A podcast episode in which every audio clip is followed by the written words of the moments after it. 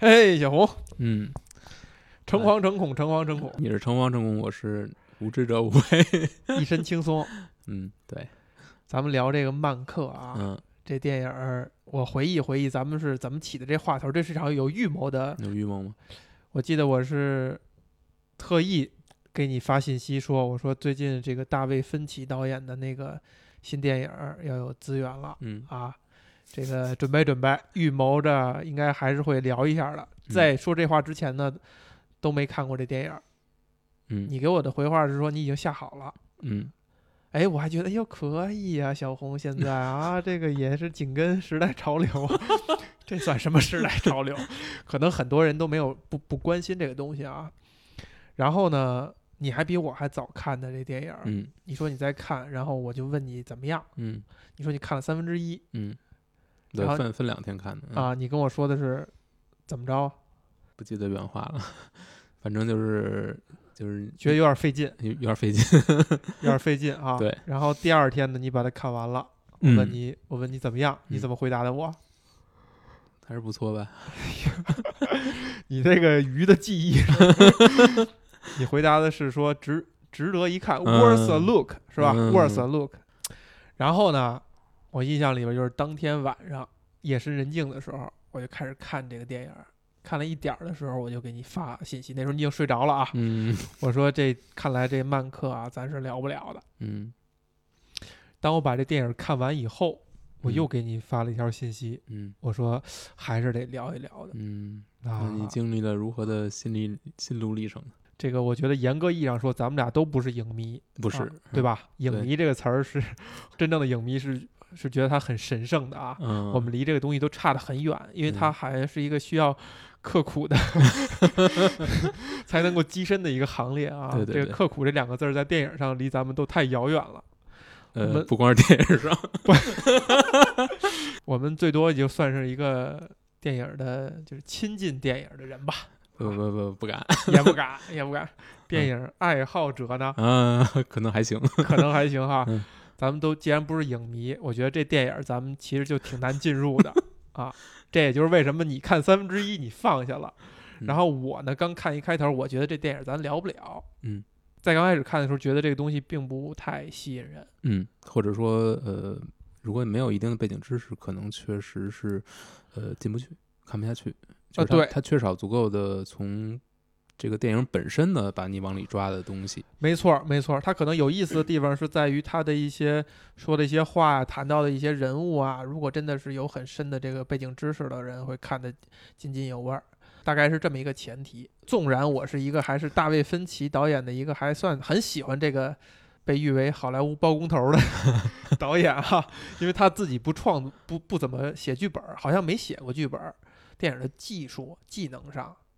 呃，手法上都很棒，而且都很有品位。但是呢，好像个人表达上稍微少一点，是对他这么一个评价。他电影其实有几个我还是挺喜欢的。在这个前提之下，看这电影都没有那么那么容易的进入，甚至都没想说服自己，都甚至看到一开始的时候都有点想放弃了。我还是想，我还是冲着呃加里奥德曼看的。呃，我猜你也是这样，包括我觉得咱们能聊，我也是本着这样一个契机哈、嗯到底究竟这个经历了怎么样一个心路历程呢？就是我最后真的还是被这个电影感动了。嗯，在哪一刻呢？感动的一个点就在于他对于一个就是创作者的一种，无论是论述方式，还是描述方式，还是演绎的方式，这个东西是有能打动人的地方的。嗯就这个故事而言，第一点打动我的地方，那第二个被触动的，或者说觉得他值得仔细思考的是，围绕着他整个的这个所有的这些信息，就 metadata 吧，就是他讲的这种子一代父一代的这种牵绊，或者说继承，或者说传承吧，这个东西是让我很触动、很触动的。而且我觉得还这个触动还要再往深了想一想，所以也是说一定要聊一聊。这个嗯。子一代父一代，就不光是指关注这电影的人知道这个电影的剧本是来自于芬奇的爸爸嗯。杰克芬奇，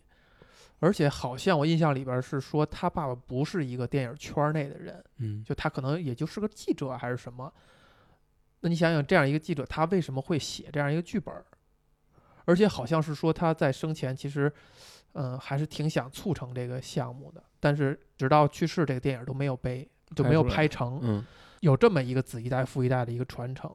另外就是，其实，呃，这个电影其实讲的是，呃，被誉为，嗯，很多人把它说成是电影史上最伟大的那个作品，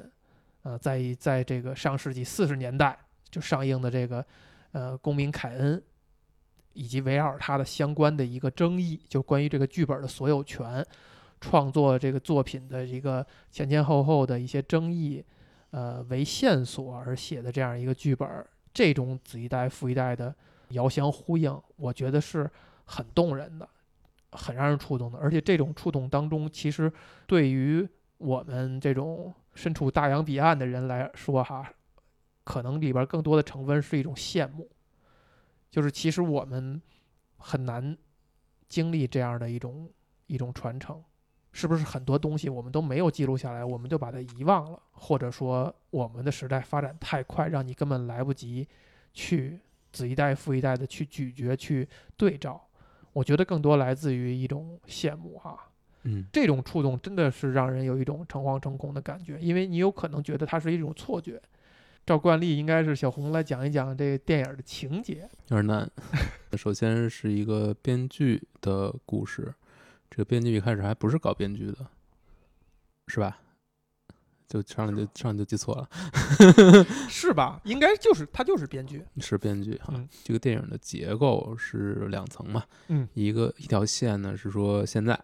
现在就是这个曼克这个编剧他这个脚受伤了，然后他车祸车祸啊，嗯、不是还不是他自己的原因，呃，是另外开车的原因。那个，呃，然后他就来到了一个小木屋里面，然后开始写一个剧本，然后十几天内要写完，然后这个剧本可能会成为他最重要的一部作品。嗯，你作为鱼的记忆，你很努力了，我看出来。这个应该是奥森威尔斯跟他来签订的合同，是要为他来写一部电影，量身定做吧。然后呢，这个剧本写完之后，呃，交给了这个主演，呃，主演可能还比较满意啊、但是呢，要求当两人之前商议的是，曼克要放弃署名权，因为他可能他写的这个剧本里面有太多好莱坞的真人真事，还是非常不堪的，是不是？嗯、所以呢，嗯、这是呃，最后呢，曼克选择了呃保有自己的署名权，但是因此呢，也算得罪了自己这个新的合作者，呃，而且他在此前可能在好莱坞已经处于没有没有工作可找的这个状态了，应该是得罪了不少业内的比较有势力的人。那第二层就是讲他过去在这个好莱坞这个工业体系里面的一些经历吧，比如他是一个怎样的人，他可能会比较呃同情所谓的共产主义运动啊，然后对这个叫谁来着？叫什么来着？辛克莱尔。辛克莱尔，辛辛克莱嗯，对，对他还有一定的还还就是所谓的声援吧，一定的声援，但是呢，呃，最后这个竞选里面失败了，这辛克莱。然后呢，他本身是呃，虽然他在这个圈子里面算是一个 outsider 这么一个状态，就是有点格格不入，他可能不太喜欢这个圈子里面这种。呃，大家都说一些场面话，然后所有人都呃这个拍马屁啊，这样什么的，他对这种体制呢也不是非常满意啊。但是其实他能够过得比较体面，还是因为这些片场的这个工作室的这方面的呃人给他一碗饭吃，让他能够在这个圈子里面混下去。而且当时呃就很吃惊的是说，那时候那个编剧的那个那个收入还真是嗯，无比的高哈，对就一周也差不多得一千多刀，那嗯是一个什么年代啊？好家伙，一千多刀，但是呢，呃，说白了就是被人当这个书生一样养着，就是门客或者对对对门客一样养着。但是呢，其实是看着他表演，嗯，但是他终究有自己演砸了这么一天啊，所以从这个方向来看，嗯，反而是挺讽刺的啊，就是他自以为自己有非常也这个道德层面高人一等，然嗯后优越感，支持这个工人阶级，然后这个片场的所有人，他为他们来争取利益，什么呃，但其实说到底，自己也是这个制度上面的一个寄生虫而已。嗯、这是一层。嗯、那这个可能跟他后面创作的剧本又会产生一定的关联。呃，这有一种互文吧，但是这个互文的前提是你看过《公民凯恩》哎呀，你虽然没有看过《公民凯恩》，嗯但是我可以给你打个底。嗯我们录播客都已经聊过超过两部被誉为二十一世纪公民凯恩的电影了。是啥？你能想象是什么吗？一个是 PTA 的那个血色将至。《血色将至》，嗯还有一部社交网站啊，也是大卫芬奇导演的。嗯待会儿我们也可以聊一聊，就为什么会这么说，其实还挺有意思的。嗯。你继续。嗯，继续的后面其实就是，我觉得没啥了，哎呀中间穿穿插一些配角吧。这个咱们 嗯录播客历史上将面临第一次重大危机啊！我的天哪，在我的印象里边儿哈，洪老师当当小红说他没有准备的时候，他嗯其实默默的会准备一些的，没想到这次是真的什么都没有准备。哎呀，我这一身汗呐！抓了个现心儿。哎呀，讲的这个可以无形当中贡献了一个材料，就是其实这个电影之于很多的一般性的观影爱好者，他其实给人留下的印象可能就是这些东西。嗯呃，你可能真的是需要对电影儿这个这个事物这种媒介形式极度的热爱，甚至知道它的这种周边儿的这种信息。最起码的前提，看过《公民凯恩》，你才会把这俩电影儿当中，就把这电影当中的妙处大概的就是捕捉到嗯啊。但你其实这事儿放到今天来看的话，其实挺滑稽的。嗯，就是五六年没怎么拍过电影的一个导演，那么知名的大导演，他五六年以后拍了这样一部电影，这部电影可能只能让少数人能够欣赏到百分之七十八十，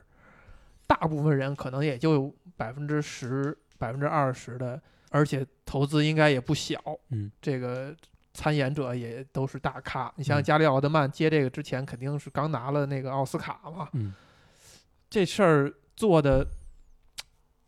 就很让人觉得唏嘘，然后这也不是一个非常有戏剧性很强的一个故事，嗯对就这种事儿做的就本身就挺费力不讨好的。嗯。那你觉得在这个前提之下，他拍的怎么样？就是他就是给准备给这一小撮人看。他如果真的是给这一小撮人看的话，我觉得还真是很好的。嗯刚才你说的是双线叙事两层，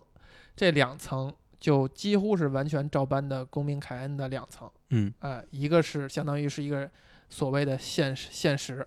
有一个是穿插了穿插了各种时期的跳着的不连续的回忆，而且这这种回忆当中，在公民凯恩的电影里边，它还有一些出入。而在这个曼克跟公民凯恩对比呢，就是公民凯恩里边穿插的回忆是凯恩这个人啊，这个英格兰著名球星哈利凯恩不是 查理凯恩啊，这个呃这个虚拟的这个人物，他的身边的，无论是他的好友啊、他的同事啊、他的所谓的情妇啊等等，对于他的回忆是这样穿插的。而在曼克这个电影里边呢，其实都来自于曼克这个人物他自己的回忆。嗯啊，这是有差别的。最主要的故事就是在讲述他是怎么样一步一步的完成了所谓公民凯恩的这个剧本儿。嗯受托的是谁呢？奥森维尔斯。奥森维尔斯这个人哈、拍《公民凯恩》的时候，准备创作这个项目的时候，二十四岁。这个电影上映的时候啊，比你我现在小十岁，就是二十六岁。然后拍完以后，这现在被定名为是电影史上最伟大的电影。嗯，这件事儿，请问 小红老师有什么感想？没什么感想。被誉为是就是唯一的电影天才，就大家是这么这么给他结论的啊。当然，看这个曼克这个电影儿这一层文本，其实我不知道你看完以后你对他的一个什么印象。奥森威尔斯在这里边儿感觉是一个就是很狂妄的，没有什么礼貌的，甚至还有点蠢萌蠢萌的一种一个傻小子的形象。嗯这个事儿本身很有意思，就是你看从不同的角度去理解，如果所有所有观众脑海当中的印象就是奥森威尔斯是一个天才，他们认可《公民凯恩》这部电影是一个绝对不世出的、就当之无愧的、毫无争议的杰作，而且这个杰作完全归功于奥森威尔斯这个人的话，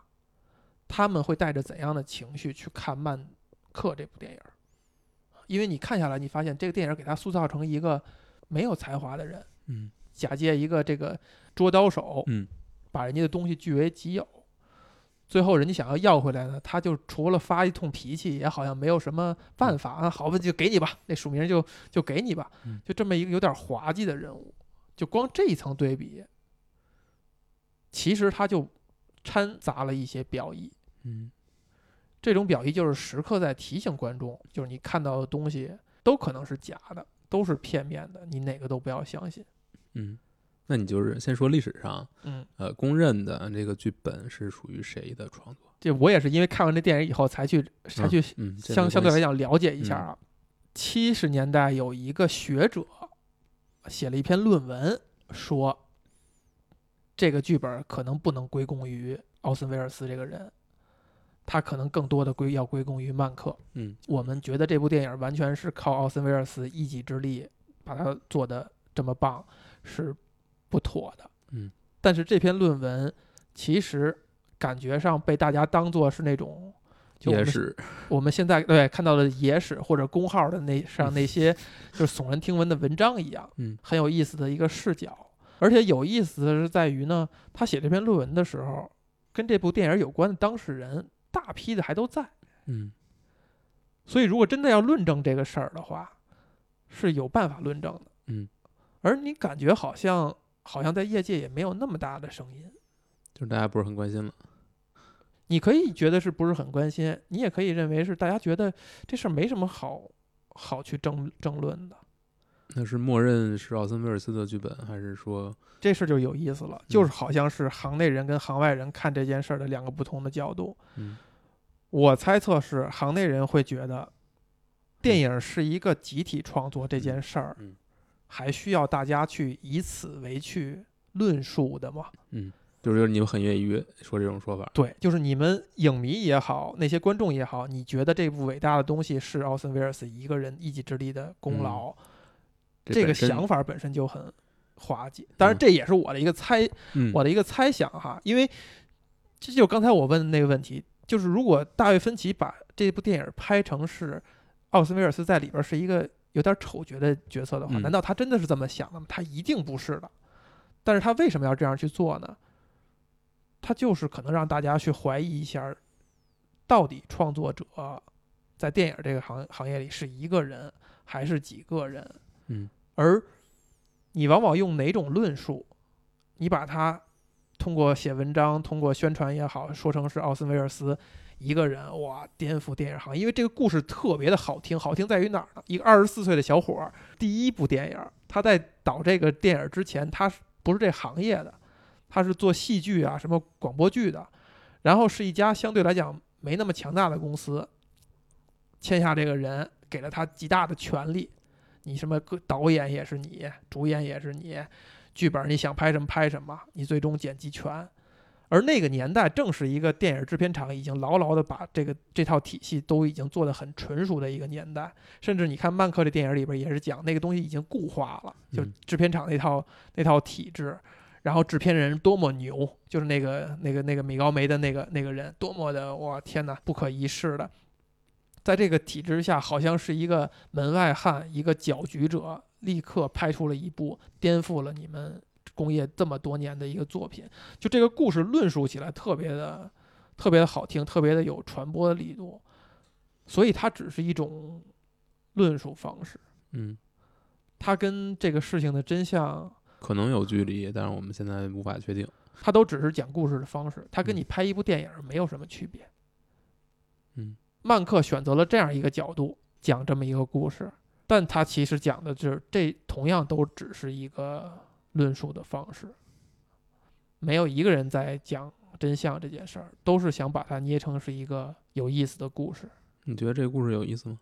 故事本身那么回事儿，我觉得嗯，抛开所有，我只能从抛开所有外面的这些外部信息的前提之下去看，嗯我为什么看到可能三分之一我有点看不下去？呃，我觉得很大的原因就是我它的它太杂了线索，然后涉及的人呃也太多，你也不知道谁是谁，谁跟谁什么关系。呃？对，而且很多很多人出现的频率也很低嘛，对吧？就突然出现一个一个人说两句话，然后就消失了。啊、这个你作为一个独立的电影来观赏，肯定是有问题的。嗯，但是它又有很多，嗯，很多部分其实呃也还比较打动人。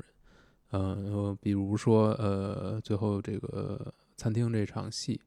就是所谓宴会厅嘛，这个长桌旁边的这场戏，啊，还有包括嗯，他本身创作的这个过程，包括如何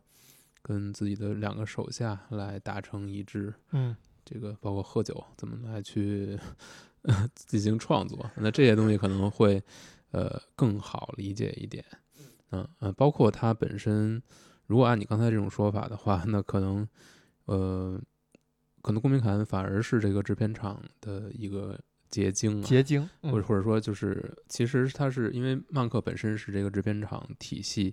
培养出来的一个编剧，是的，那如果这个剧本有很大一部分，或者说其实是他来做的的话，这其实他也是经历了制片厂这个体系培养出来的一个编剧，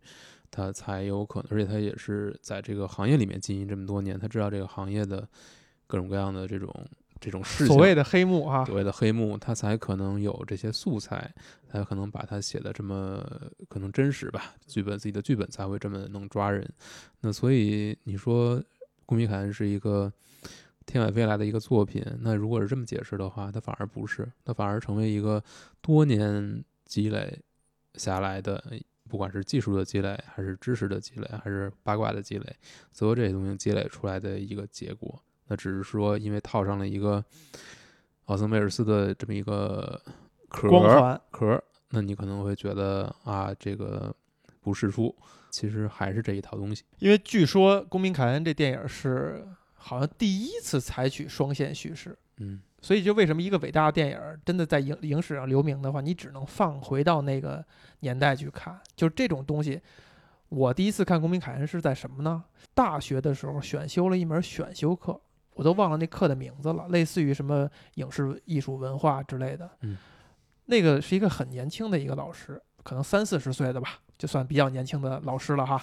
他一己之力就是自己写的这个教案，然后说服当时校长去开这门课。因为我们那个学校是一文艺沙漠，是一个很功利的学校。这个课上他是极力的推崇公民凯恩，甚至带着我们类似于就是逐步的去分析。在我上大学那时候，我都会觉得有点滑稽。嗯就当他去津津乐道，比如公民凯恩这个故事一上来，他是有一个这个叫什么玫瑰花蕾这样一个线索，就是凯恩在临终前嘴里边就叨念了这么一个玫瑰花蕾 （rosebud） 这样一个词，然后就去世了。这电影怎样展开呢？就是一个小小报记者知道这个词儿以后，就沿着这个线索想明白为什么这个人在临终前会说这个词，就去采访他身边各种各样的人。当年那个老师会以这就觉得这个很巧妙，展开故事的过程很巧妙，这样一个线索，以及双线叙事，什么拍摄手法去讲，那个时候我都会觉得这有什么可巧妙的呀？一个线索到最后的结局，你发现他给了一个给了一个解释，，给了一个解，没也没有非常合理，但是嗯。它有一点呼应，就是我们可以正向的解读，因为最后结局是说到最后一刻谁也不知道这个嗯。Rosebud 指什么，但是最后一个镜头是那些工人在烧烧凯恩生前那些废物，嗯。就是他有一些艺术品啊，整个他嗯。那个行宫哇极尽奢华，很多的艺术品、雕塑之类的嗯，但是也有一些废东西在烧的时候，烧它的一个雪橇，雪嗯。橇的背面写着 Rosebud。嗯那个雪橇是他幼年的时候非常心爱的一件玩具，在倒叙的第一段故事当中，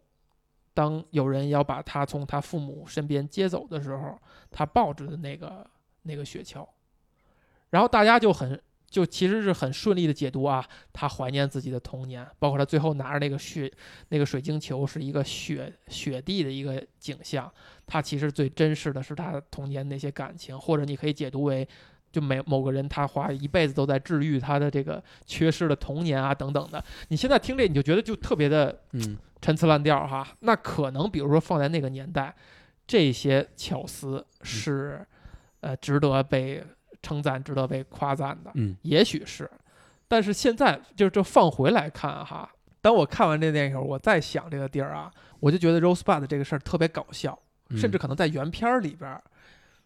一个小报记者对吧，没得可写了，就抓住这么点线索，就去展开一个故事，这个事儿本身就挺挺搞笑的。这个就只能说见仁见智了。呃对，有点见仁见智。然后你放在这个，你放在曼克这电影里边儿，你看他自己还会去嘲讽一下这些情节。如果看过《公民凯恩》或者了解这一点儿这点儿信息的话，还有会产生一种很有意思、很独特的观影体验，就是你会时刻的在真实和故事当中跳进跳出。就比如说《公民凯恩》，你想想那个是一九四几年上映的一个电影儿，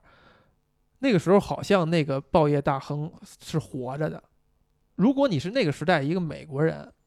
就这个赫斯特这个这个传媒大亨就是家喻户晓。你就像现在提，比如说马云，是吧？这样的一个人物，嗯你在那个年代，如果你是一个看电影的人，你去看这部电影，这也是为什么在曼克这个电影里边儿，你看他讲的是这个电影在要筹拍的时候，当他剧本写完以后，那么多人想着去阻拦这件事儿，就包括他身边，就他身边的人，每一个人相当于都被公关掉了。他的弟弟、他的以前的合作伙伴，甚至他老婆都觉得你现在都没工作了，你还干这么一件危险的事儿。你本来你能讨好一下那个米高梅那个老大，他还能给你一个工作，你现在你还要写这样一个剧本，就是基本上他就是一个众叛亲离的状态。大家都阻挠他去写这样剧本，就是因为他在时代的当下去写了一个还活着的一个那么大权力的一个人。而《公民凯恩》这个电影最后呈现的那个情愫，是对这个凯恩这个人不是一个极其正面的一种一种论述。就是你放到那个年代以后，你就觉得这个这个事情是我们无法经历的。这个电影又被形容成一个史诗，就是他虽然讲了这样一个人，但是一个特殊的人，他是一个有权有势的人，但是他带了那个年代的历史、那个时代的发展等等等等。史诗嘛，就是一个人物身上看到整个时代的变化，你就看的时候，你就会把它当做是一个真事儿，但是它又不是一个真事儿。然后你在看曼克的时候，你发现他补充的信息是说，有很多事情又来自于真的。嗯就是曼克生活在，呃，生活在赫斯特身边，离他很亲近，被人当作是什么杂耍者旁边的猴子这样圈养的一个文人。我之所以让你来我的宴会，是因为我喜欢听你说话，你的那种嘲讽一切的那种吐槽吧，说白了就是说脱口秀的。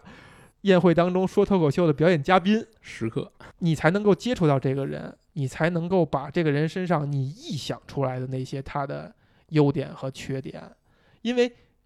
曼克电影里边赫斯特这个人跟凯恩还是有非常大的区别的。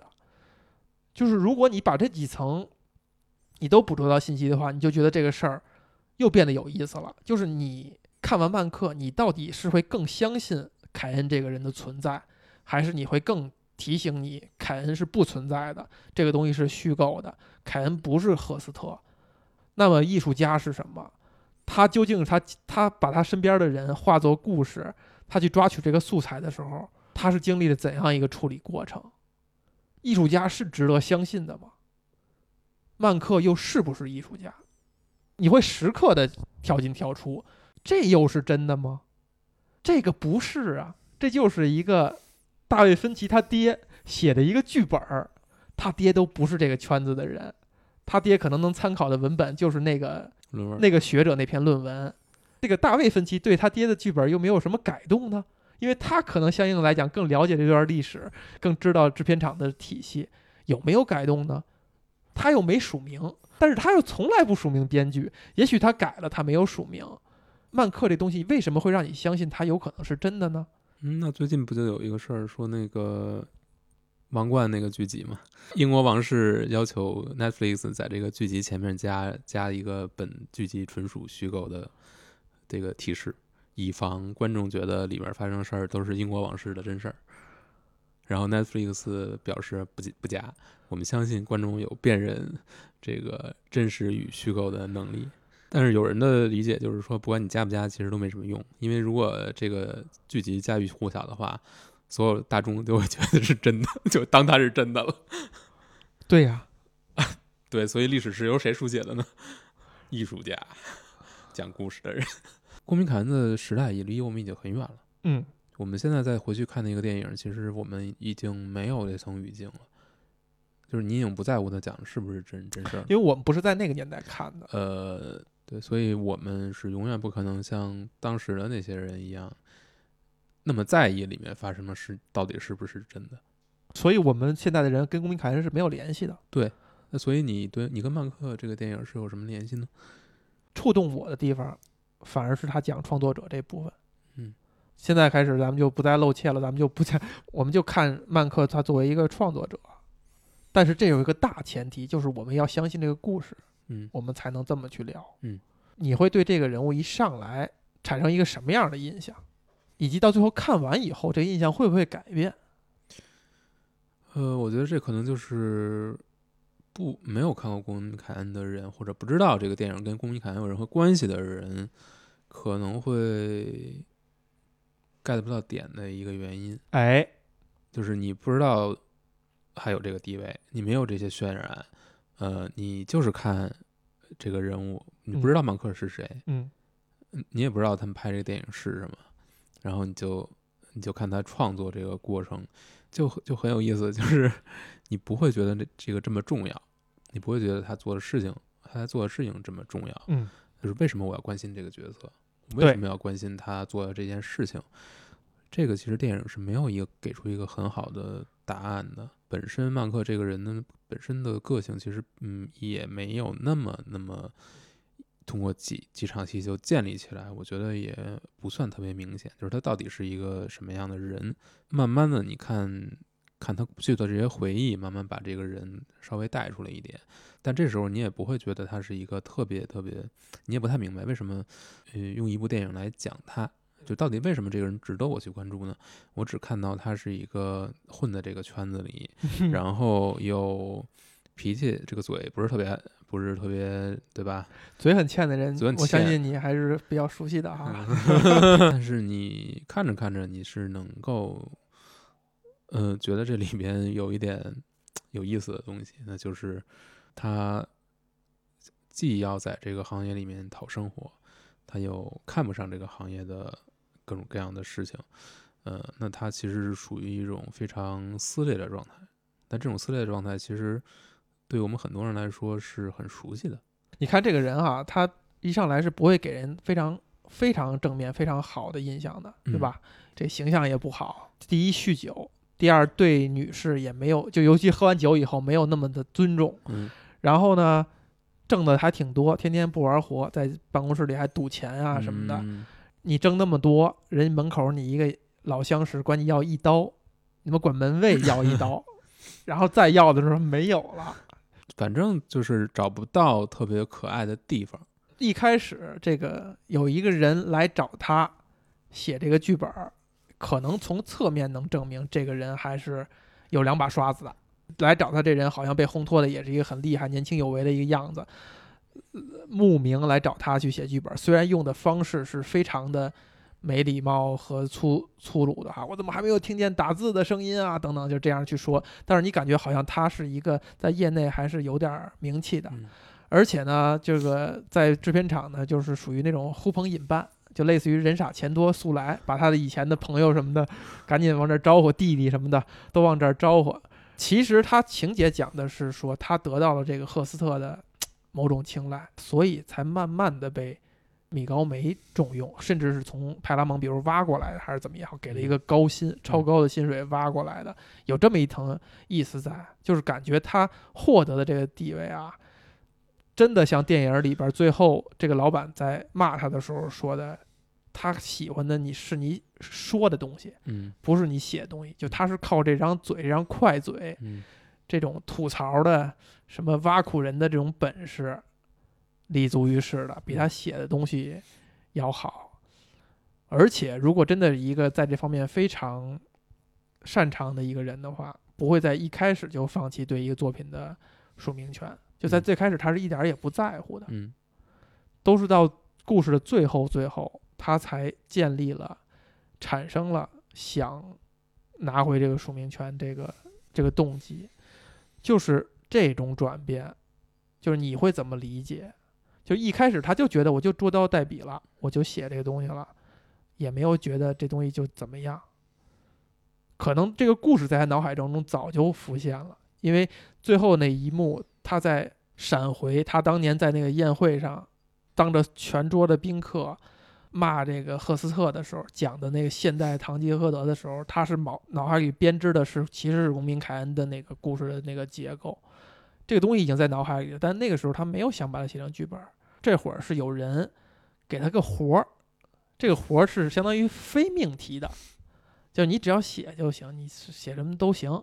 啊，我演，反正就是我演，你看我能演出什么啊？这事儿也挺滑稽的，一个二十四岁的小伙儿，在公民凯恩电影里边儿，大部分时间是扮演一个老头儿的，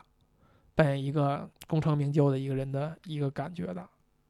这也能侧面证明这剧本不是为他，不是由他来，不然谁会嗯给自己这么写呀、我二十四岁，我大量时间是一个老头儿的状态。我觉得啊，嗯这是我的猜测哈，可能这个剧本是来自于至少其他一个人的创作动机，或者来自于其他人的他的他去推进这件事儿哈。曼克就去写这个事儿，写着写着，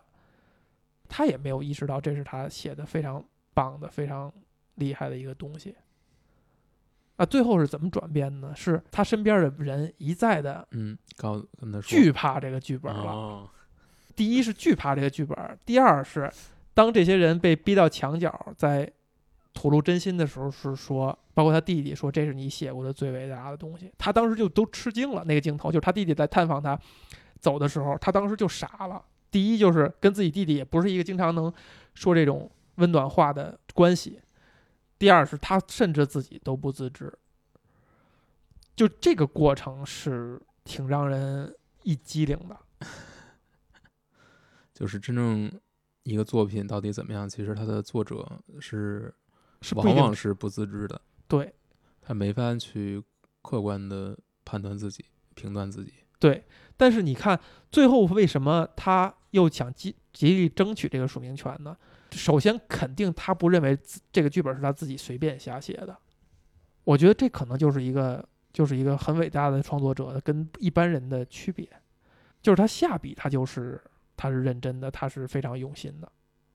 所以他意识到，当他意识到这个东西对别人来讲评价那么高的时候，他也能够立刻认可这东西。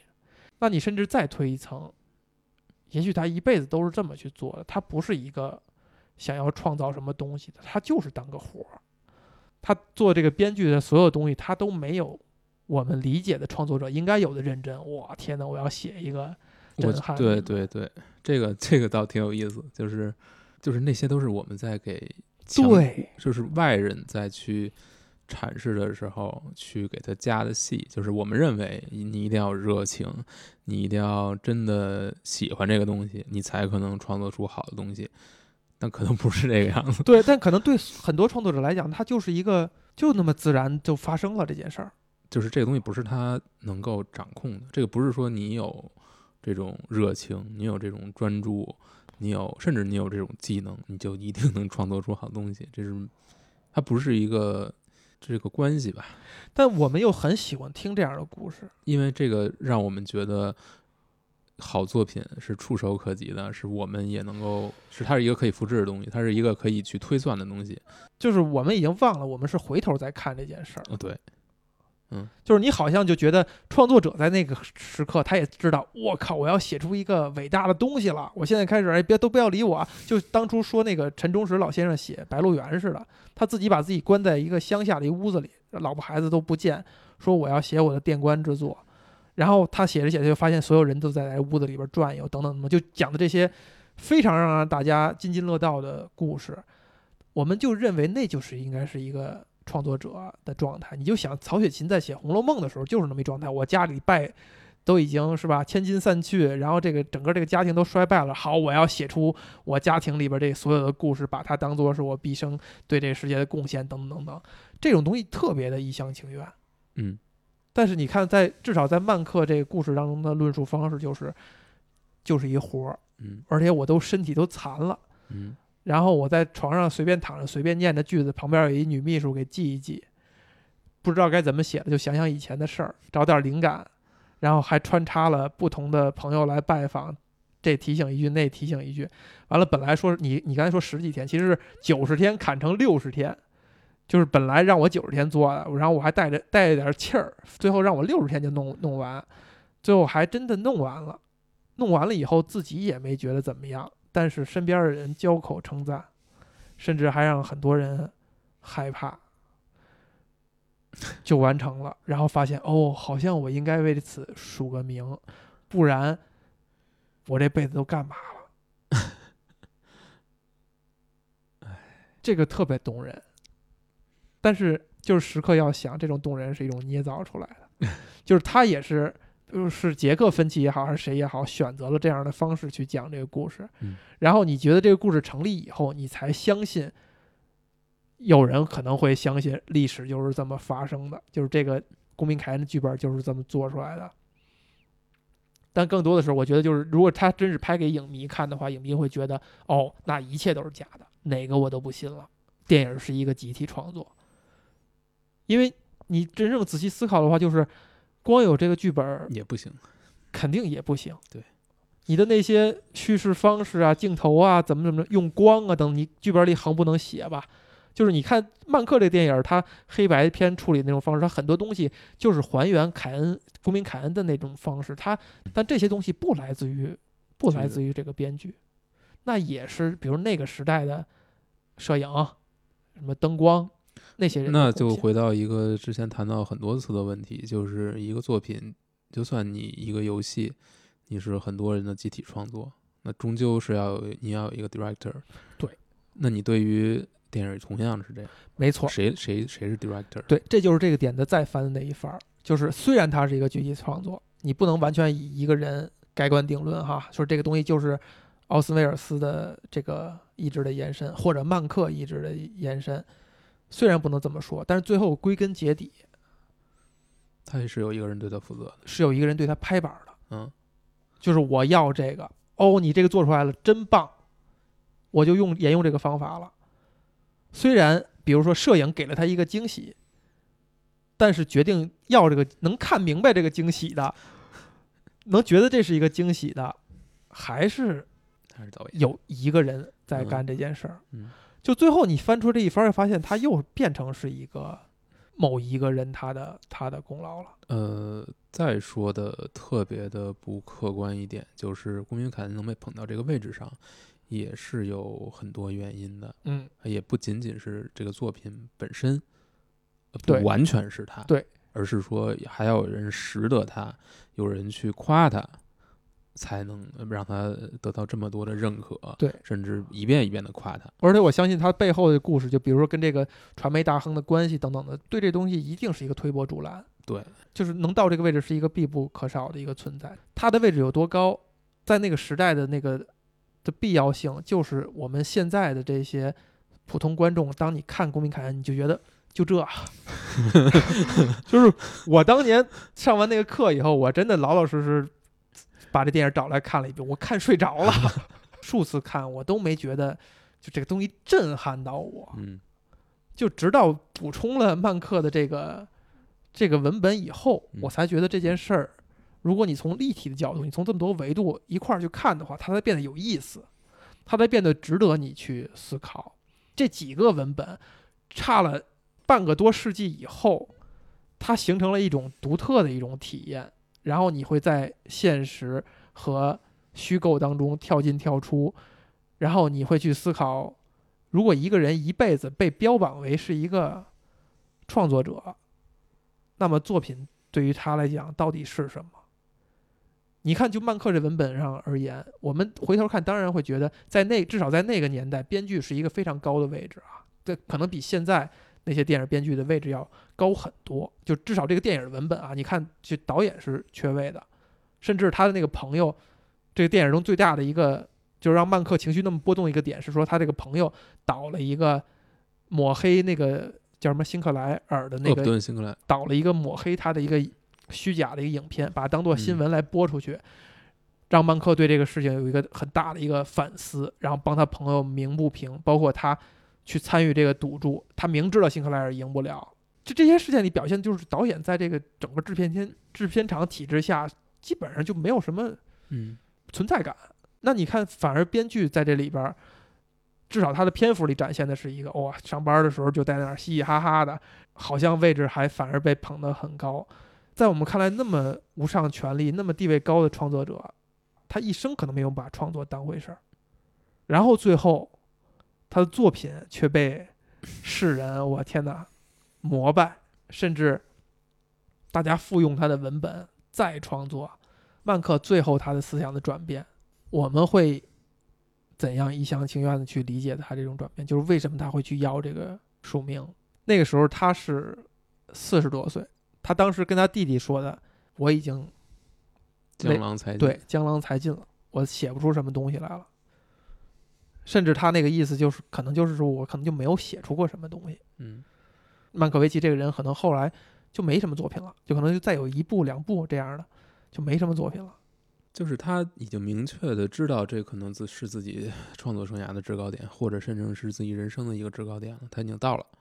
那我觉得这个就是他只能紧紧去抓住了，他不可能再把它放了，因为如果放了的话，他可能这一生就什么都没有了，什么都留不下来了。但是剧本是留下来的，剧本是留下来，但是跟他没有关系了。对，就是跟他有没有关系这件事儿，真的对所有人来讲都那么重要吗？我觉得还是挺重要的。你可以顺着再想一层，就是不是历史上有很多这种所谓的冤案，就是已经是不可靠，是对是没有这一层的，就是很多创作者就是他可能就类似于像曼克这样过了一生，什么类似像曼克这样过了一生，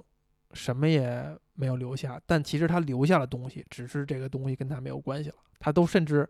连争取的那个产生那个想法都没有产生。你比如曼克最后。不是因为戏剧性，大家都在夸和大家都害怕这个剧本，他就没产生这个想法，这就是人家署名权了。然后，并且就事实就落定了，就没有转机了。谁会相信一个老酒鬼？就都已经上映，谁会相信一个老酒鬼说的话呢？身边众叛亲离，所有人都几乎算是都离开离他而去。来看他的人都是为了劝说他要呃这个停止这个项目，多这多可怕呀！这电影你仔细细思极恐啊！就是一个人就把自己活成这样了，然后所有人看他都是为了目的性来的，那可能如果不是因为产生这个想法，就没了。嗯想一想是挺恐怖的。那所以对他来说，这个才这么重要吧？但其实他也并不知道这个电影会得到什么样的。对，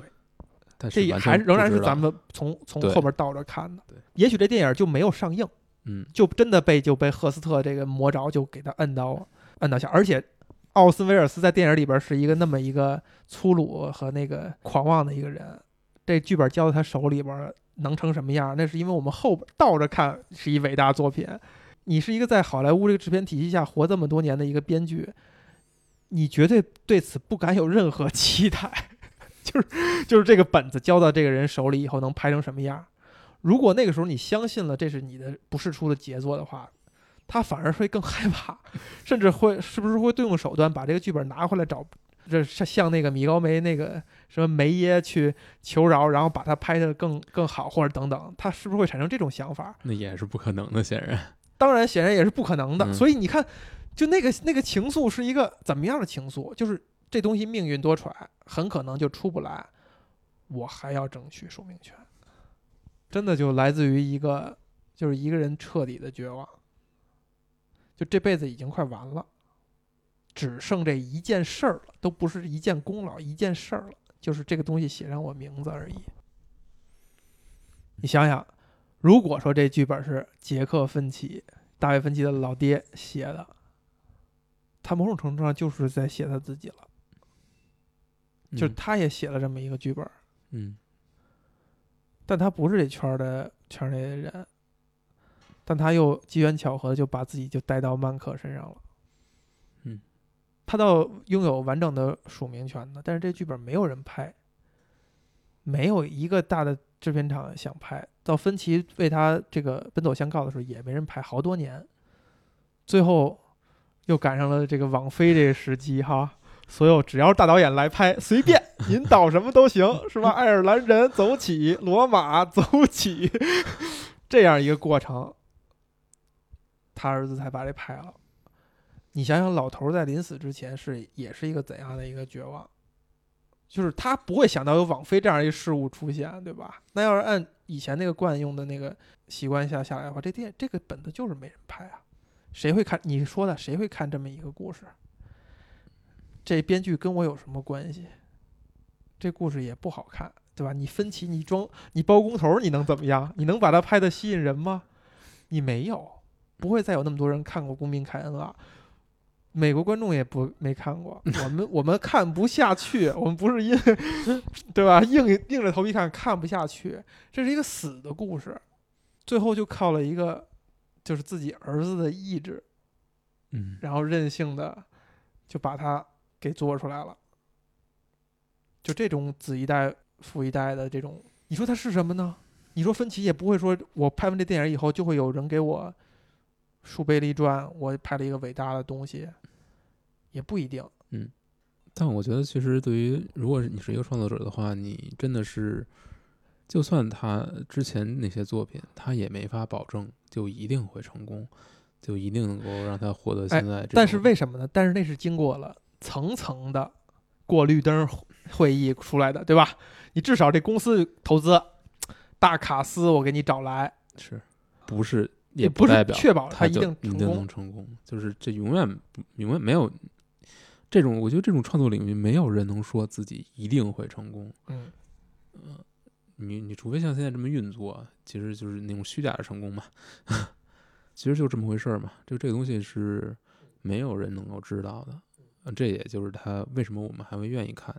看电影。如果一切都可以预判，我知道我会喜欢它，那就不看了。那我为什么要看它呢？就是我没有，我就我也没有那不是，那很多电影我们是这样的，比如说你看一个爆米花电影的话，你就觉得哦，我预期我应该看的比较欢乐，《疯狂原始人二》是吧？预期应该会看的很欢乐，于是就我就不会看了，你就不看了。我不会看了。哦，我对现在这种三 D 电影、三 D 动画电影基本上都没有兴趣，因为基本上知道他们基本都是都是模式化的，嗯，尤其是好莱坞这些，就是你看一部就够了，你后面看没有什么区别。看一部也是这样，看那么多部也是这样，但是《疯狂原始人二》还行。我是不会看的。嗯，我觉得已经已经很套路了，就跟玩游戏一样，你一看就知道是怎么回事儿，你为什么还要去玩它呢？比如说大卫芬奇就是一个完成父亲遗愿的一个执念，就做了一个。如果你认真看，如果你对比其他文本的话，你会有不一样体验的一个，呃，不一样的东西。不，我觉得可能就是呃，网飞交给他一个活儿，告诉他不做限制，想拍什么都拍什么。那你网这飞就是奥斯威尔斯吗，一个新生势力。哎哎，这一层对比也挺有意思的哈。嗯，有资本去往这方面去投，它不是一股脑的奔着最赚钱的那些东西去嗯去。另一部分就是还有一些人是愿意去看这种电影，或者愿意去支持它的。呃，另外就是还有专门为这种电影来设立的奖项，去奖励它。就算它票房不成功，它还可以拿到奖。那对于这个奖，可能对于对投资人来说也是有意义的。但是如果这么说就，就挺没劲了啊。但是事实可能就是这样。